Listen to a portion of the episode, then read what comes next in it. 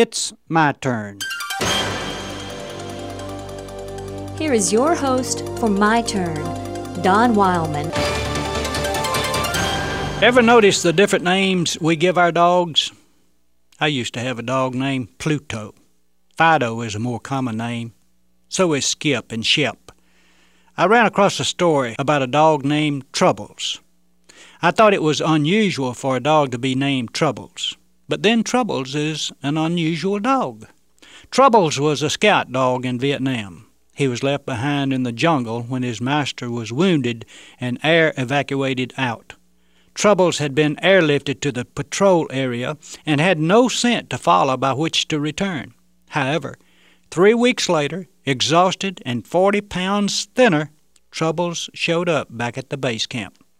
He went to the spot where his master's gear always lay, only to find that it had been moved. He searched till he found it, and then collapsed on it.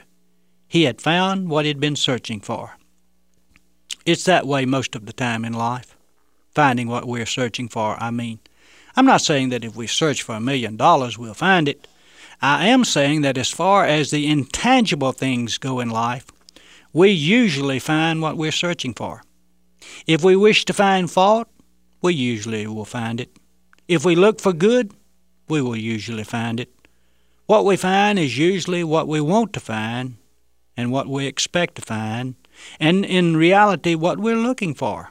Strange, isn't it? How two people can look at a person and see two different people.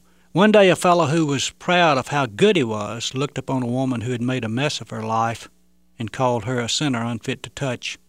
Another fellow in the same room and looking at the same woman called her act of washing his feet with her tears and wiping them with her hair and then putting perfume on them a beautiful thing. Two people looking at the same woman, but each saw a different person. Each saw what he wished to see. It's that way. We find what we want to find. Troubles wanted to find his master. He searched for him. It cost him all the energy he could muster and the loss of forty pounds. He had nearly nothing to help him in his search, but he found what he was looking for. It may seem that Troubles went through a lot of trouble searching for what he found, and he did, but no more than we go through sometimes, searching for faults or mistakes of others. About the best way I know of losing an enemy is to make a friend. And we make friends by searching for the good and the beautiful.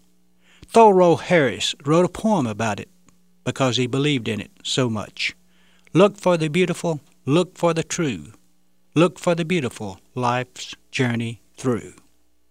Paul wrote some poetry about it also. Finally, brethren, whatsoever things are true, whatsoever things are honest, whatsoever things are just, whatsoever things are pure, whatsoever things are lovely, whatsoever things are of good report, if there be any virtue, and if there be any praise, think on these things. What are you going to find in others? That depends on what you're looking for. This has been My Turn with Don Wildmon, a production of the American Family Association.